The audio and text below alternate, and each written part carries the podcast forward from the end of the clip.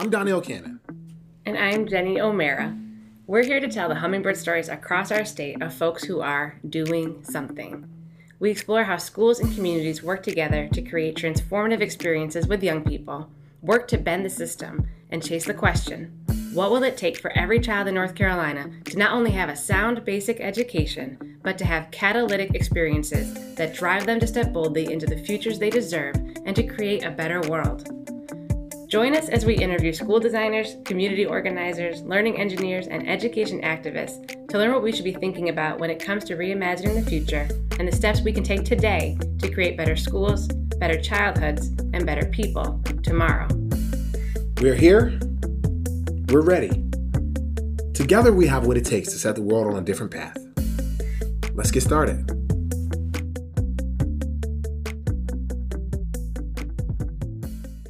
Hey, hey, Hummingbird fam. Welcome back to another episode of the Hummingbird Stories. Now, Jenny and I are incredibly excited to join you again for the last few episodes of the Hummingbird Stories for this season. And as you know, Jenny and I chose to take a small break from the pod to give focus to our school community as we reopen this spring. It's been amazing to just reconnect with our kiddos and to join our staff in imagining and co-creating bold new learning experiences, um, leveraging insights from this pandemic year. Um, it's been fun and exciting. And I'm glad we were able to, to kind of live in that moment. It's also been amazing to witness the collective resilience and creativity on full display across our entire education ecosystem. To our educators out there, you have contended with this new reality and you've done it well. And kids deserve just that. So thank you. On this episode of the pod, we have Inez Ribustello and Irese Robinson, two entrepreneurs, two incredible mothers, and two dope advocates for the public school system. In just a moment, they will share more about how parents can get involved in their child's school experience. They will share a few ideas on how parents can better advocate for the types of experiences they want for their children. And they're going to raise up some things that they're thinking about in this moment. The interview gave me so much lift um, in incredible ways. And um, I hope you are inspired just as we were. But before we hear from our guest, Dylan Longworth, a student musician, will share some of his beautiful music with our Hummingbird family. Dylan is currently a student in the Western Carolina University's commercial music program, and Dylan's music can be found on all uh, streaming platforms. We hope you enjoy his art as much as we do.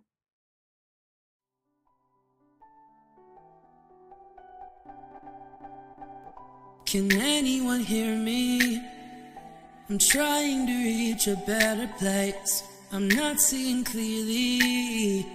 I'm stuck in the depths of outer space. Is there somebody near me to pull me back home? I've been trapped in oblivion, scared and alone. It's dark and it's dreary, and I'm hurting severely. The shadows, they find me. They're kicking me down, pushing me out. I'm following blindly. All the stars taking me a different route. Can you see where I'm headed, where I'm gonna be? Cause I can't see the light looking through this debris. Don't know where I'm going. And the pain, it is growing. I can't find a way to tell you what's going on with me. Can't hear what I say to know with you is where I wanna be comms are down and satellites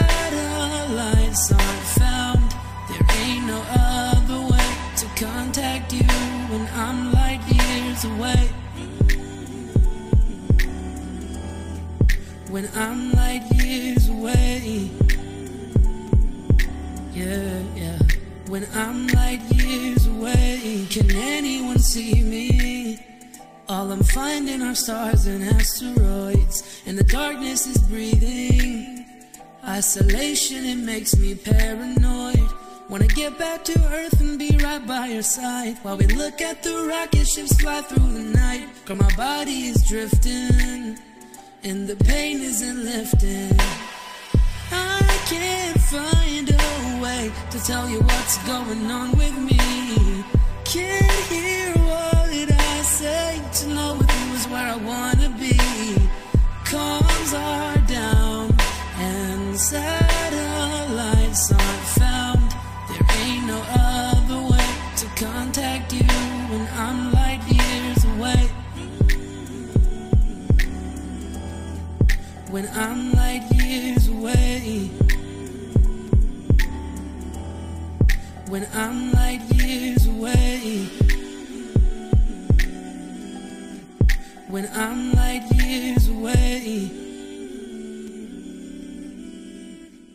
I'm light years away. Welcome back to the Hummingbird Stories. We're excited uh, to reboot. Uh, we're really excited to have two phenomenal guests on the Hummingbird Stories. Um, we have Irese Rob Irese Robinson and we have um, Aini Ribustello. They're joining us today. So welcome to the Hummingbird Story fam. Thank you.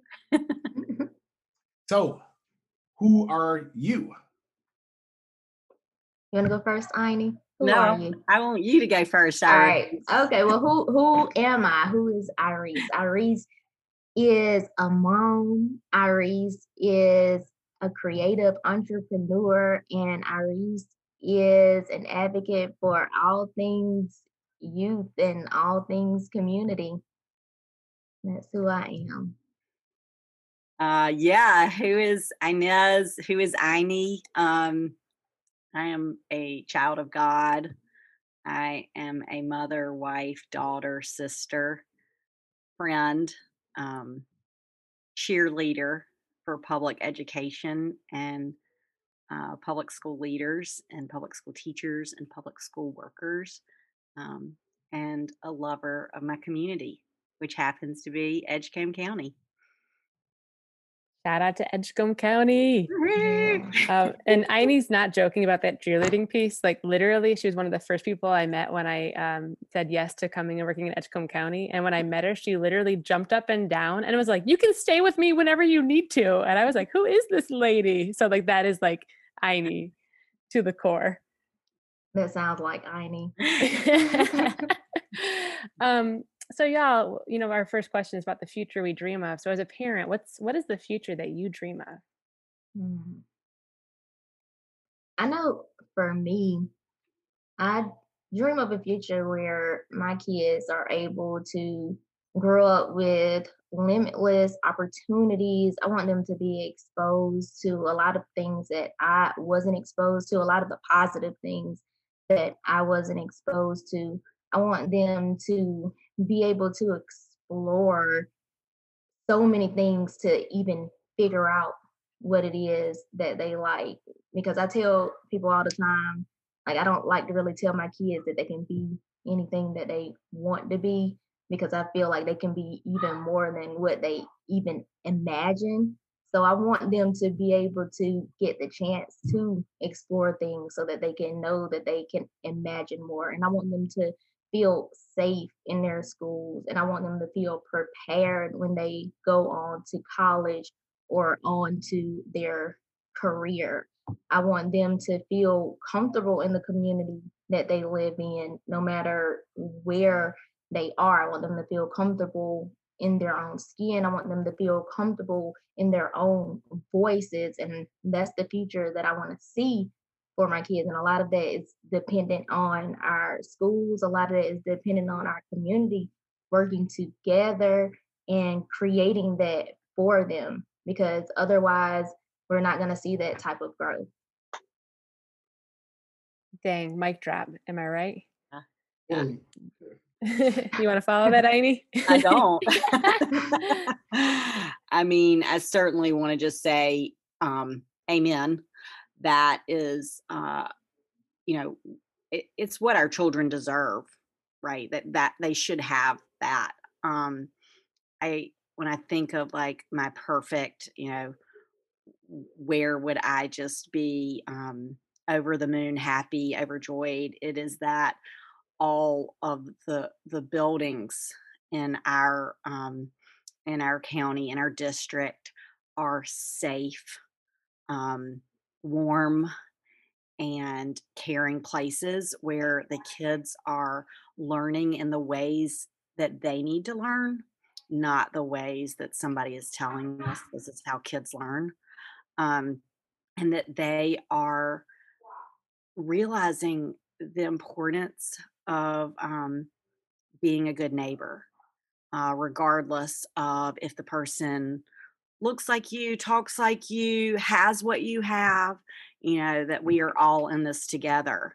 And, um, you know, one of my favorite sermons I ever heard was uh, the minister said, let's stop teaching our kids what we want to be when we grow up and teaching them who do we want to help when we grow up. Mm. And so that they're going to school learning that, like, um, and and feeling safe and supported. That's yeah, that's it. Nothing big. Yeah. Yeah. Boom, mic drop again. Thank you guys. Um, yeah, like those are incredible futures, y'all. So I'm just curious, as as people who care deeply about our public schools and who dream of those futures, what are some of the most important lessons you've learned um, as a parent and partnering with schools? And we can go ahead and start with you, Aini, this time. um, I think about this a lot. Uh, when Cynthia was getting ready to start, um, I really wanted her to start kindergarten, and the, the state cutoff had just gone from October 15th to August 31st. And so, um, you know, it wasn't possible for Cynthia to be able to start school with her peers. And um, I told my dad, I was like, I really want to write a letter to the superintendent at the time and see if I can get Cynthia able to start. And my dad said, You're in this for the long haul. She's going to be in this district for 13 years. Do not call in favors at five years old. He's like, wait until something that you need. And I thought about it and I was like, well, you know, you always want to advocate for your child, right? But you also want to be super conscious that people are doing their jobs and they are doing the jobs that they are that they feel are right. And so um it kind of ties into like you don't just walk out when you don't get your way, right? It things are not going to work out from your you know if you have a child in your district from pre-k through 12th grade there are going to be times where you get frustrated with the system with a teacher with a leader with, with the kids in the class and we teach our children nothing if we bounce out because it's not working out for our kid right like we're letting them see that when um, you, you, things aren't going your way you can run and so um, I think for me that has been um, a lesson. You you do um, you stick it out, you know, because years are years. I I mean I had bad years. Um, I hated the fourth grade, hated it. You know, we got through it. Fifth grade started. I love the fifth grade. You know, I I think you bring up like a really important point because like that like that is such a level of privilege to be able to run. Like not everybody can run, but when we commit to the collective and to the community and to our schools and to sticking it out, I think that's when like powerful transformation can actually occur, you know, in our community. So I'm so glad that you raised up that point. What about you, Irese? Any important lessons that you've learned? I think one of the most important lessons I've learned is to just have communication with my kids, educators at all times, and just to be a part of as much as I can be a part of. I think a lot of parents think that if they're really busy, they can't really be a part of the schools. If they can't make it to the meetings, then they're not going to have a voice. But it's so many ways to really be a part of your kids' education other than just ranting or venting on Facebook. And like that's one of the most important things I've learned is that I mean that's kind of like what Aini said, if you see that there is something that you want to change, something that you don't like, something that you want to better, then you have that communication. You go to the leaders that can play a part in doing that. Or even if you don't feel comfortable going to the leaders that can make that decision, then go to the people that you know are vocal enough to go to them for you. And I've learned that that's a big part of it. The other big part of it that I've learned is just making sure that my child feels comfortable at all times being himself so that they feel comfortable when they're learning because I know that it's hard these days when kids recognize their differences. And my, my son is my eight year old he just turned eight is is a very quirky little boy and I just taught him to feel very comfortable with being himself you know? He can he and he loves that. He says all the time oh i'm so creative. I am such an inventor. And it, it just doesn't make him feel like he's any different from anybody else he recognizes that his differences are what make him unique and those are the things that he loves about himself as well so just i don't know i think the overall thing I've learned just in general with everything is just having communication. So having communication with the school, having communications with my kids, having communications with other parents. Yeah. So Irese, um, your your response there has me ruminate a few things, right? Um, and I think it brings up an interesting thought for me that there's so much to learn about, um, you know, like the the, multiplicity of identities that kids can show up in school and the small moments that we might not see, like at the kitchen table, and you know the things that spark that sparks your kids um, like heart and and and lights a fire in them um, and and her. Um, so like it's, I know little Steven up close, right? He's one of my favorite kids, uh, Ione. Um, and then you also have Cynthia, and then Irese, you have Kason, Kari, Ron Jr., and Jania. All are very different and you guys are able to kind of like like see those things that make them different what can teachers and school leaders do to to better partner with our parents so that we are also seeing the things that might not show up in school and i should add to, in an effort to to build better schools for kids i mean i'm not sure that parents would even i mean i i think it's great if parents can feel comfortable enough to let the teachers know about their children and, and, you know intimate details uh, maybe around their personality. But i do think that um, if teachers are in the classroom you know especially after a couple of weeks a few weeks you definitely um, know that little Stephen is not the same student as Cynthia.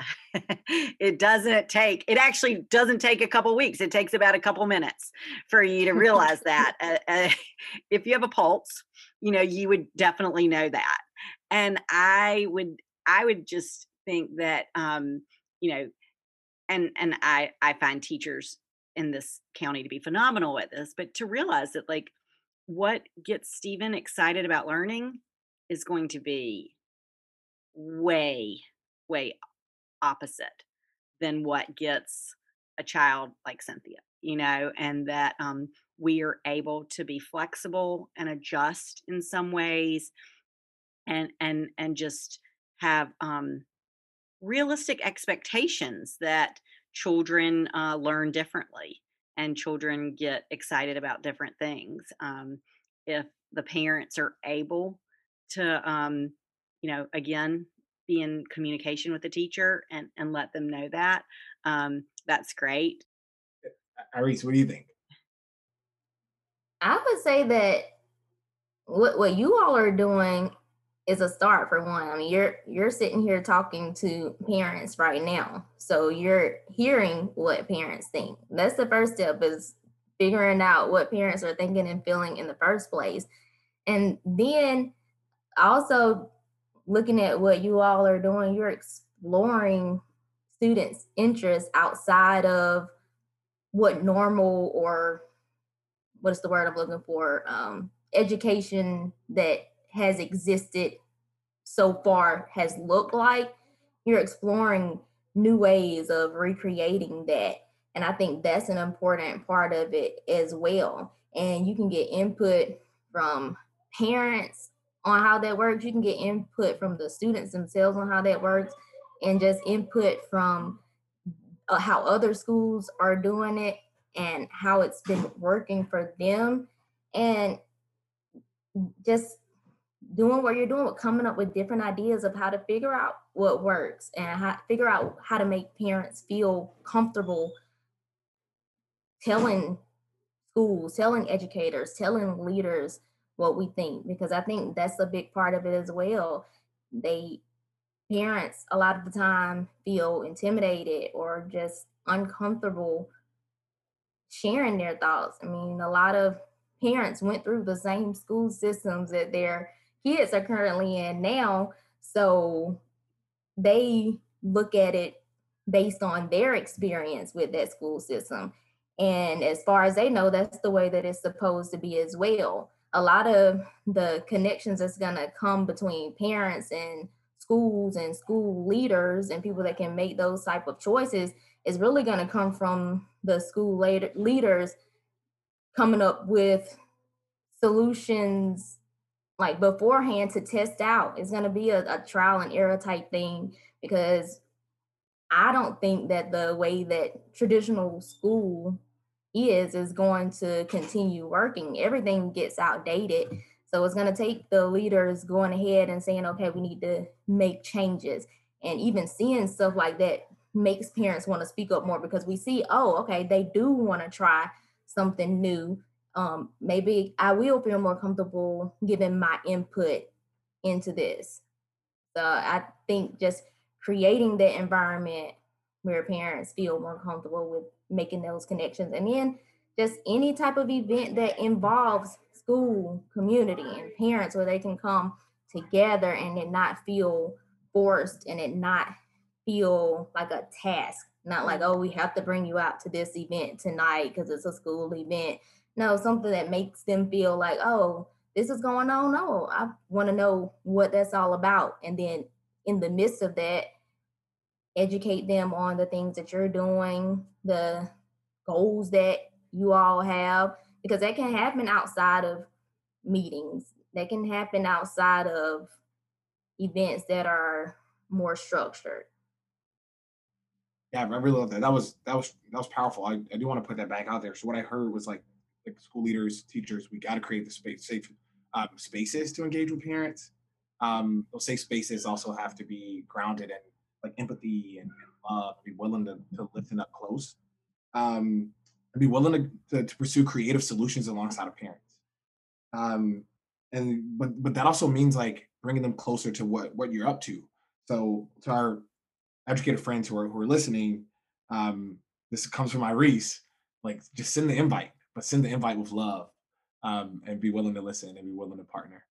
Um, so that leads me to just just um, another another question. The reason we brought the two of you here because we Jenny and I are absolutely obsessed and we absolutely fan out over the way that y'all show up for schools um, in your in your roles as as parents. Um, so what I'm what I'm what I'm interested in learning from you is like how do you know like how do you get to know the people like that are making the decisions um, for your for your child's future and um and I understand that sometimes that means being in the room before parents who are like like who are seeking to to advocate in big ways. Like where's the room? Like where should they be? And who should they like and, and how should they think about like partnering and getting closer to folks who are making those decisions? Well, I was gonna say for me, like anytime that I find out that there's anything going on where there's a conversation about education, I want to be involved because I want my son to have the best, I want all my kids to have the best education possible.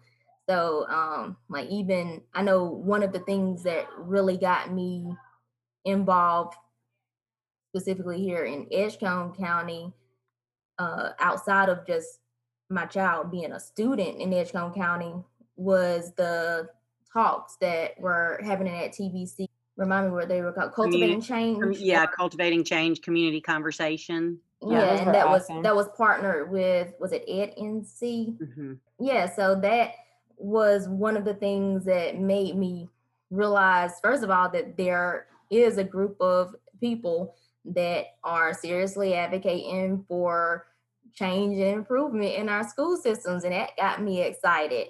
And I'm sorry, it's a lot of distractions outside with all the kids. All I the kids. wait, I gotta say, I love that we're interviewing a parent right now. We can hear the kids in the background. It's like we planted it or something.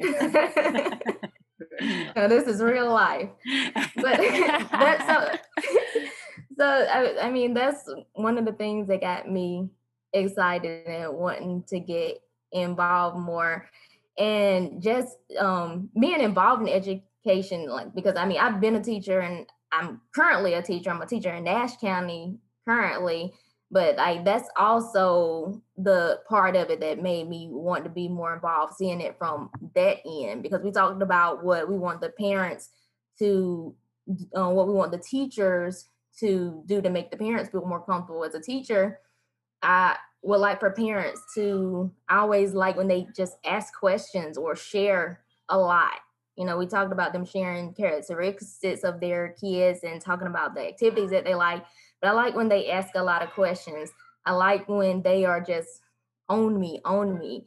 And that one lets me know that they care. And it two lets me know that I need to up my game. It lets me know what I'm not doing. So I um have learned from that the things that I can do as a parent. So I sometimes I'm like, okay, I haven't talked to my child's teacher in a while.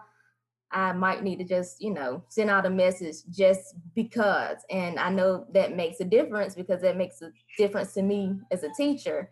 And I might want to, you know, point out these things that are helpful. You know, you talked about Stephen letting the teacher know that he doesn't do well sitting in his seat for very long. Those are still helpful things to know because a lot of the times you do have teachers and educators that although they know that your your your kids live with you, they might say they don't know that their child acts like this in school.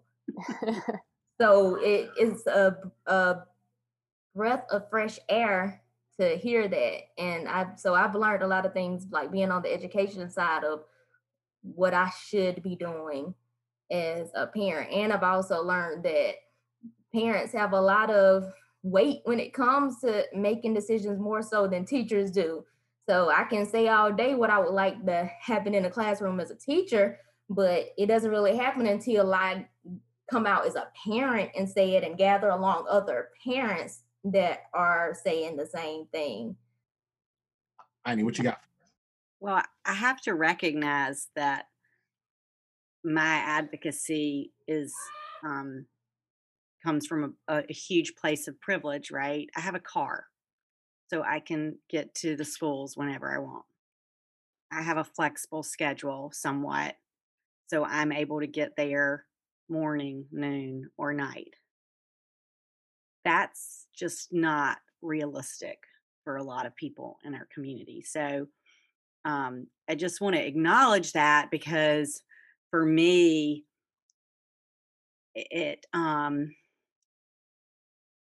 it creates a responsibility that while I'm there, that I'm advocating for every single child, not just my own. Um, and so, you know, whatever I can do, like be an observer, eh, you know, if I'm observing in the hall and I see a child who is struggling, you know, let me hug on that child. Let me, you know, be a sounding block for that child let me be maybe um, and um, you know um, i'm always going to use the wrong intermediary like you know like just uh, like hey let me just uh, give the child a couple of um, you know moments where he can catch his breath and maybe um, who whatever uh, educator or person that has been in the wake of the path where you know that, that, they get a break too um, but yeah you know i um my dream job is to be a school hugger.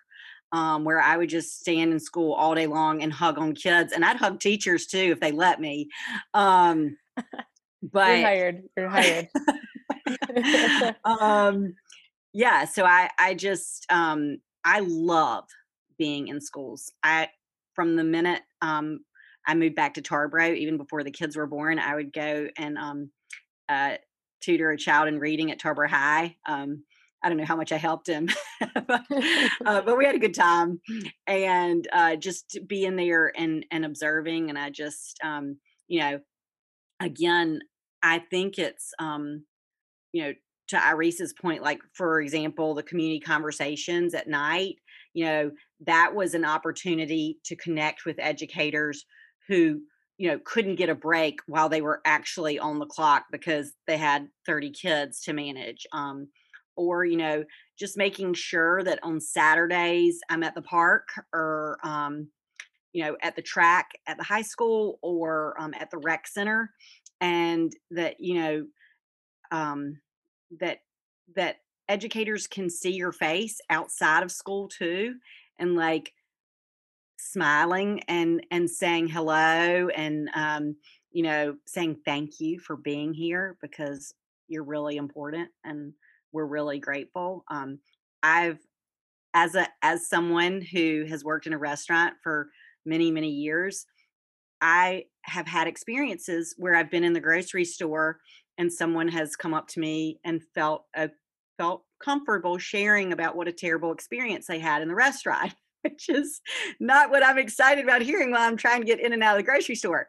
I imagine educators of all ranks have had similar experiences, right? Where they're in the grocery store and somebody comes up and says, "You did my child wrong by giving them a, you know, whatever." That is not okay, right? We we are in the boundaries business, and um, if you see these teachers and and leaders outside of school, the only only offering you have is one of welcoming and, and gratitude. Like if there are issues that arise, they get to be brought up on school time. I need real quick. I want to I want to I want to stay there for one second. So, like, so when parents are looking to have those conversations, right? Um, that are that are not in the grocery stores, like, where should they go? Like, where should they start? You know, I, there's so many ways of getting in touch with people right now.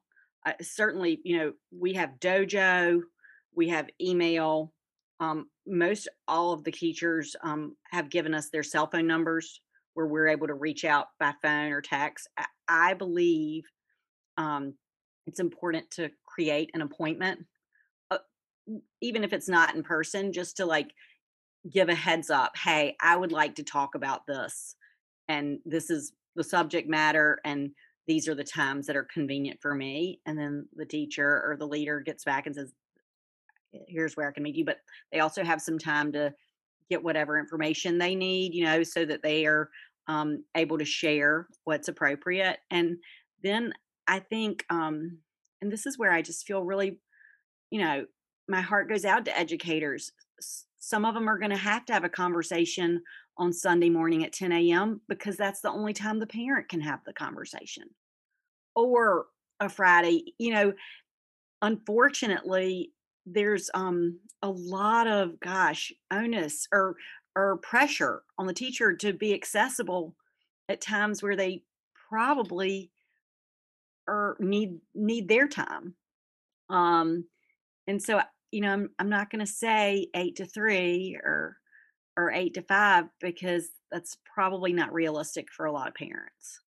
Um i do believe really and truly though it needs to be on the telephone or in person where there is dialogue because the texting and the writing back and forth there's too much lost in translation and you can't hear the tone um, and you can't really feel the the love or the compassion um, that goes along with just sending an email or a text or a dojo message. So um, a lot of times we shy away from having face to face conversations because um, we get nervous or it seems like we might not be able to control all of our our emotions but really um, you know the, the dialogue is so important yeah i mean i think um gosh one thank you for the appointment thing and like the heads up thing because oh man it is so difficult in those moments sometimes when a parent comes in and I'm just like blindsided and I'm like, look, I just want to show up for your child too, but I already have like this meeting scheduled and I've got these seven kids over here and I got to handle buses right now.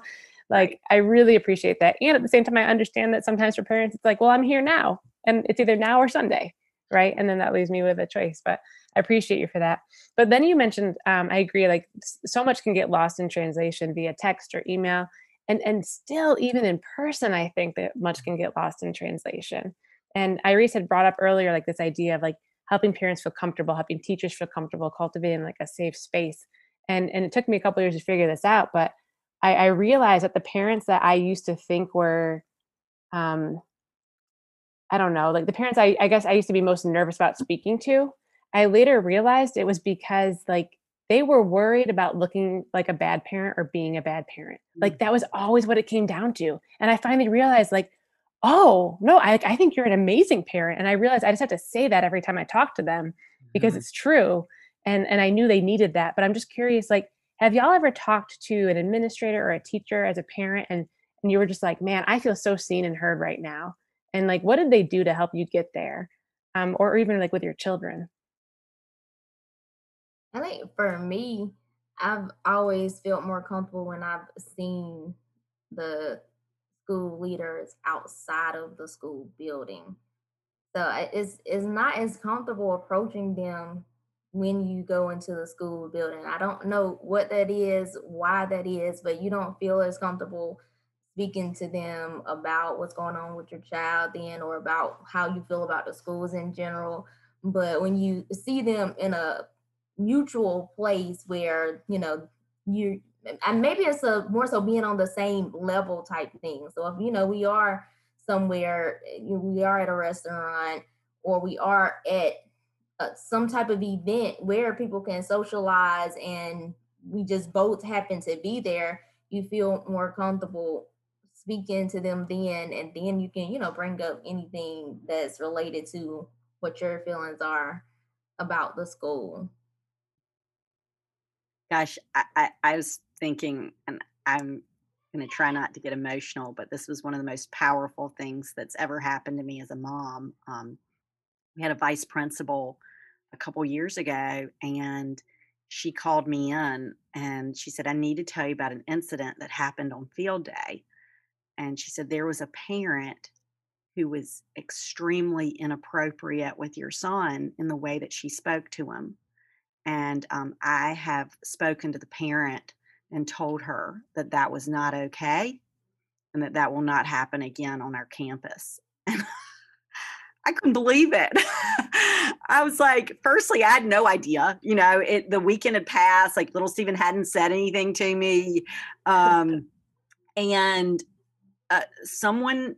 Uh, I, I don't know if someone reported it or if the vice principal was there and she witnessed the whole thing, but she took care of it. Um, you know, and then let me know. And I was just so touched and like blown away that um, she would do that for my for my child. I mean, that took major, you know what? Like, I mean, uh, and I just I felt so loved. Mm.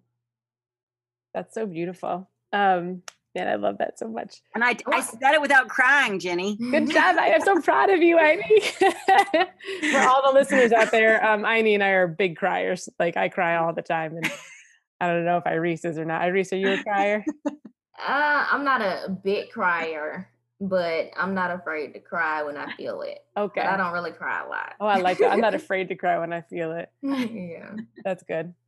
Um, but I guess my last question for y'all is is kind of the reverse of that question. Um, I've also noticed in the past when parents want to give feedback to teachers, usually if if like there's a negative outcome, it's usually because the teachers themselves don't feel like they're great teachers, right? They're like, oh no, this means I'm a bad teacher, or something in their mind is happening where they feel judged, they feel blamed, they don't feel like they are deserving of this role that's like such an important role in our society.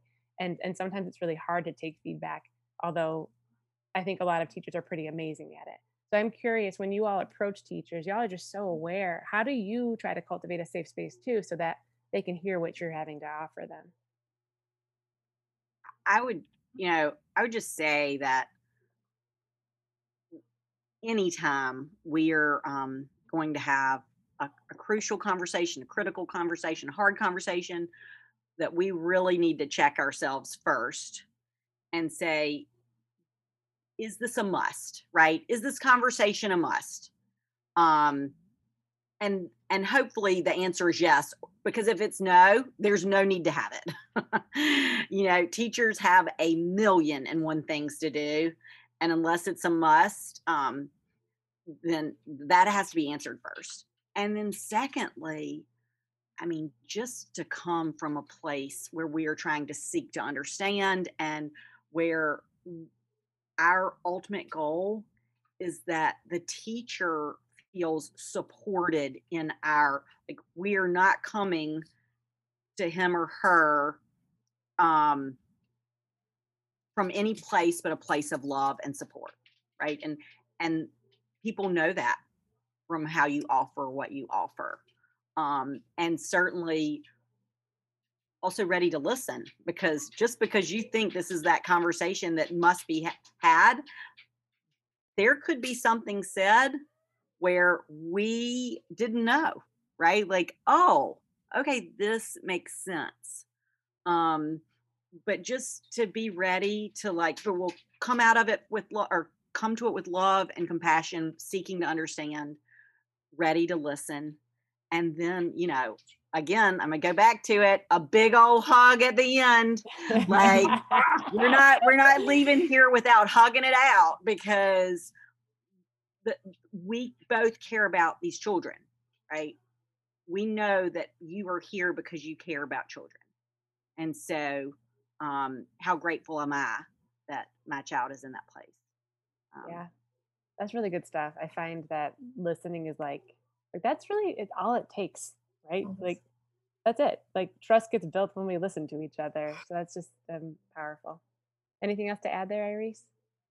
Just wanted to say, I think I can't really speak for a lot of people. I feel like me and Inez and other parents that might offer more support are understanding because it might be our our natural way of communicating and a lot of it comes down to the art of communication and how we deal with our own um, self-defense mechanisms and all of that. So it's i mean it's kind of hard to be able to say you know what's the best approach to take because it's going to be different with different people.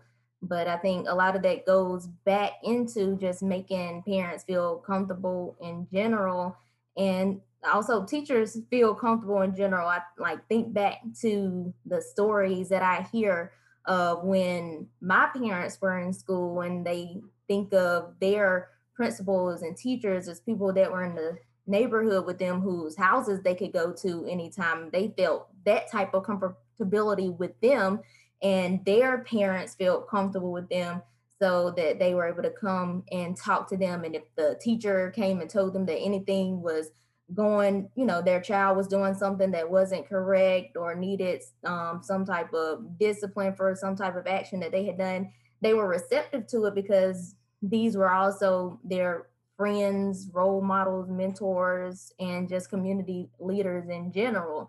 So i think it's, it's going to take a lot of that and that's why a lot of teachers do feel sometimes like like they're less than because they don't feel like they have that type of power as mentors and leaders, community leaders, or school educator leaders. They don't feel that anymore because everything is just, you know, based on scores and point systems and certain types of curriculums and the way we're supposed to do our lesson plans and if we don't have all of that on point then we're frantic and them the te- the parent isn't able to see that part. All the parent sees is you know why are you singling out my child or why aren't you giving my child enough attention? And you know it's hard to have that type of communication unless they have a relationship with each other.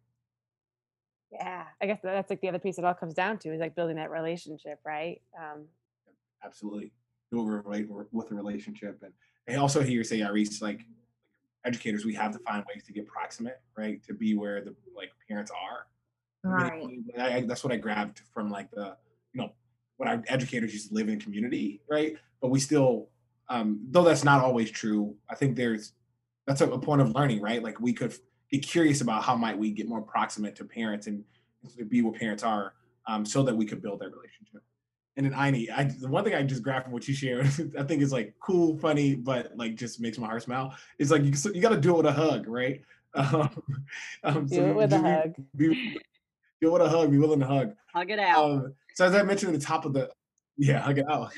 um, I, as I mentioned at the top of this uh, this this episode, um, like Jenny and I just reopened school. So my next question is kind of like it's coming from like I, I guess this is a question that I've been holding for some time, um, and I'm interested to like ask parents.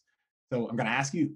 Um, so uh, like school as we know it has been like uprooted, um, and parents for some time before moving back to face-to-face reopening, parents for some time throughout this year have had to be out front, like in student learning um, and student support um, you know, in, the, um, in our in our academic sprint this year. So my question for you is like, what? I'm just curious to know what insights have you learned um, as like as parent educators this year, and then um, I'm also curious about like, what do you think that educators could could learn from that? Um, yeah, as we are starting to think about reimagining and redesigning schools.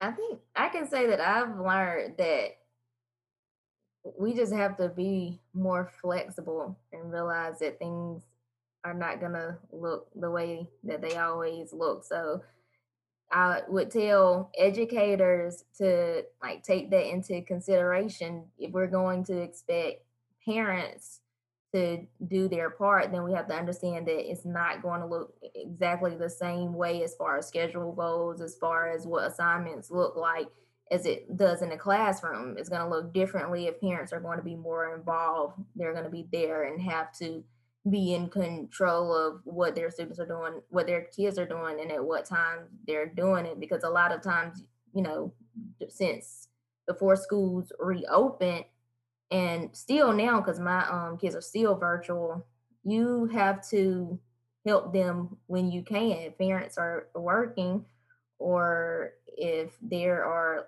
smaller kids that have to be taken care of during that time. It's just a matter of being flexible. And I think going back and rethinking schools now that we see that that can work, like it's okay to be flexible. It doesn't have to be a specific type of schedule. Assignments don't have to look a certain type of way. Now that we know that it can work, we can go back in and not try to make things go back to the way they were what we call the normal we can now try to incorporate some of these things that we've learned with technology and figure out ways to you know better educate the students and the parents on how to make this all work and just be more flexible with it yeah um, full disclosure i have not done one ounce of educating my son for the pandemic. but these are three things that I know to be true. I knew them to be true before, and I certainly know them to be true now. I hope more people do. Educators are not compensated fairly, they need to be paid so much more. Broadband should be a utility, period. And learning is different. It has to be different. I mean, we don't traditional eh, eh, just that that needs to go by the wayside there are too many ways to learn and it's too important to not embrace all of those ways for all of our kids. So that's um that's the three takeaways from from covid-19 for for me for sure. Yeah yeah so one thank you for that both of you. Um yeah, I'm, I'm interested to chase to chase that, those responses down as we think about like reopening schools. Um, but before Jenny closes us out here, um, like my last question for you is, if you have one piece of advice that you could package and offer to um, a, another parent or an educator, um, what what advice would you would you offer? Well, I would offer it to parents, and it would be to the parents who are not supporting our public school systems right now by not sending their kids to public schools. I'm not really popular this year. I'm getting ready to double down on, on the unpopular train, but whatever. What do I have to lose? Um, that the best thing you can do for your community, and let me throw in this too, for your local economy is to embrace your public school system. And that means putting your kids in it and using the resources that you are using for private school and sink it into your local public schools. Okay, so that so that's my advice to you parents. Um, I hope you're listening. That's the best thing you can do because in turn, you will help the entire system, including your own kids, in case you're worried about that. Love it, love it, love it. Love it. I mean, I don't disagree. um, you know, it's really cool. I, I I know we're like about to close out, but um, I was listening to this interview with an organizer recently, and she was talking about how she talks to parents who pull their kids out of schools. And one of the questions she always asks is like, "Well, like, what do you want to be true about public schools?" And then usually parents are like, "Well, I want great public schools." And then she's like, "And do you want to pay fifteen thousand dollars a year for school?" Uh, and usually parents are like, "No." And then it's like, "Great." Then we know what we need to do together. We need to build great public schools together. Like there it is. It's so simple. It's so simple. Uh, thank you for bringing that to the to the pod here. at the University. Appreciate that. Irese, what do you what do you what are you thinking about? I think my advice to parents would just be to be more involved and involved looks different from for every parent. So when uh, most of the time when you hear say get hear people say get involved, parents think, well, I have to be here, there, everywhere. But I mean, a lot of times you can't be anywhere where there's a school event or community event going on. So getting involved means just having like certain times during the day with your kids where you're getting them to teach you something that they've learned that day or you are going on i tell people all the time like like my favorite phrase for my students for my kids for adults is figure it out we like to complain so much about so many things when we have all of these resources google asking the whole world wide web on facebook youtube there are plenty of ways to figure things out now. Like we, we can't continue using excuses. We can't continue just bashing the school system just because we don't agree with it. Because if we really care about our kids, we will get involved in some way. If that just means you providing the type of education that you think your child needs by way of YouTube videos or tutorials, or just by way of dinner conversations and you're teaching them, then you are contributing to the school system in your own little way. So my advice for parents is just to get involved in your own way. Get involved, and if you disagree with anything or dislike anything, figure it out. Yes. Um, man, I love what you just said, Irese, because we talk about like individual variability of kids all the time. Like we're always like, oh, all kids are different. So like that's like school shouldn't be the same for everybody. But I've never thought about that in the context of parent involvement. And I wonder how many parents are like, well, I can't get involved because I can't go to the PTO meeting, or I can't get involved because I can't do this thing. And I love that idea of like, nah, every just like every kid has a gift, every teacher has a gift, every parent brings a gift.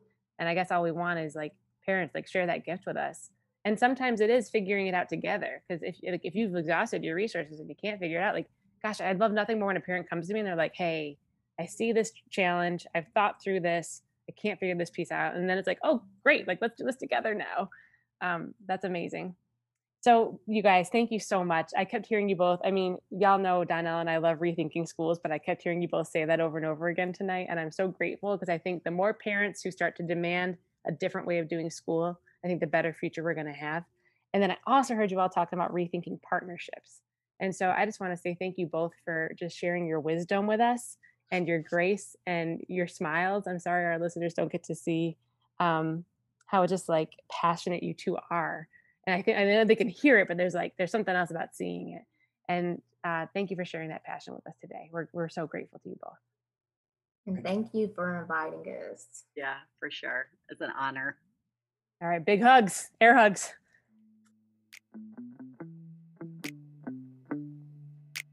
Thank you for tuning into the Hummingbird Stories. Please share our podcast with the people you love and rate it wherever you get your pods. Follow Jenny on Twitter at Omira Jen. Follow me on Instagram at Martin Luther King Jr. Hummingbird Stories is made by Ali Lindenberg, Jenny O'Meara, and me, Donnell Cannon. Original music by 8th grade student DX4L. Hummingbird Painting is by 8th grade student Jocelyn Hernandez. Special shout out to Mebane Rash. Always reminds us, why not us? Thanks to the EdNC team for their never ending support.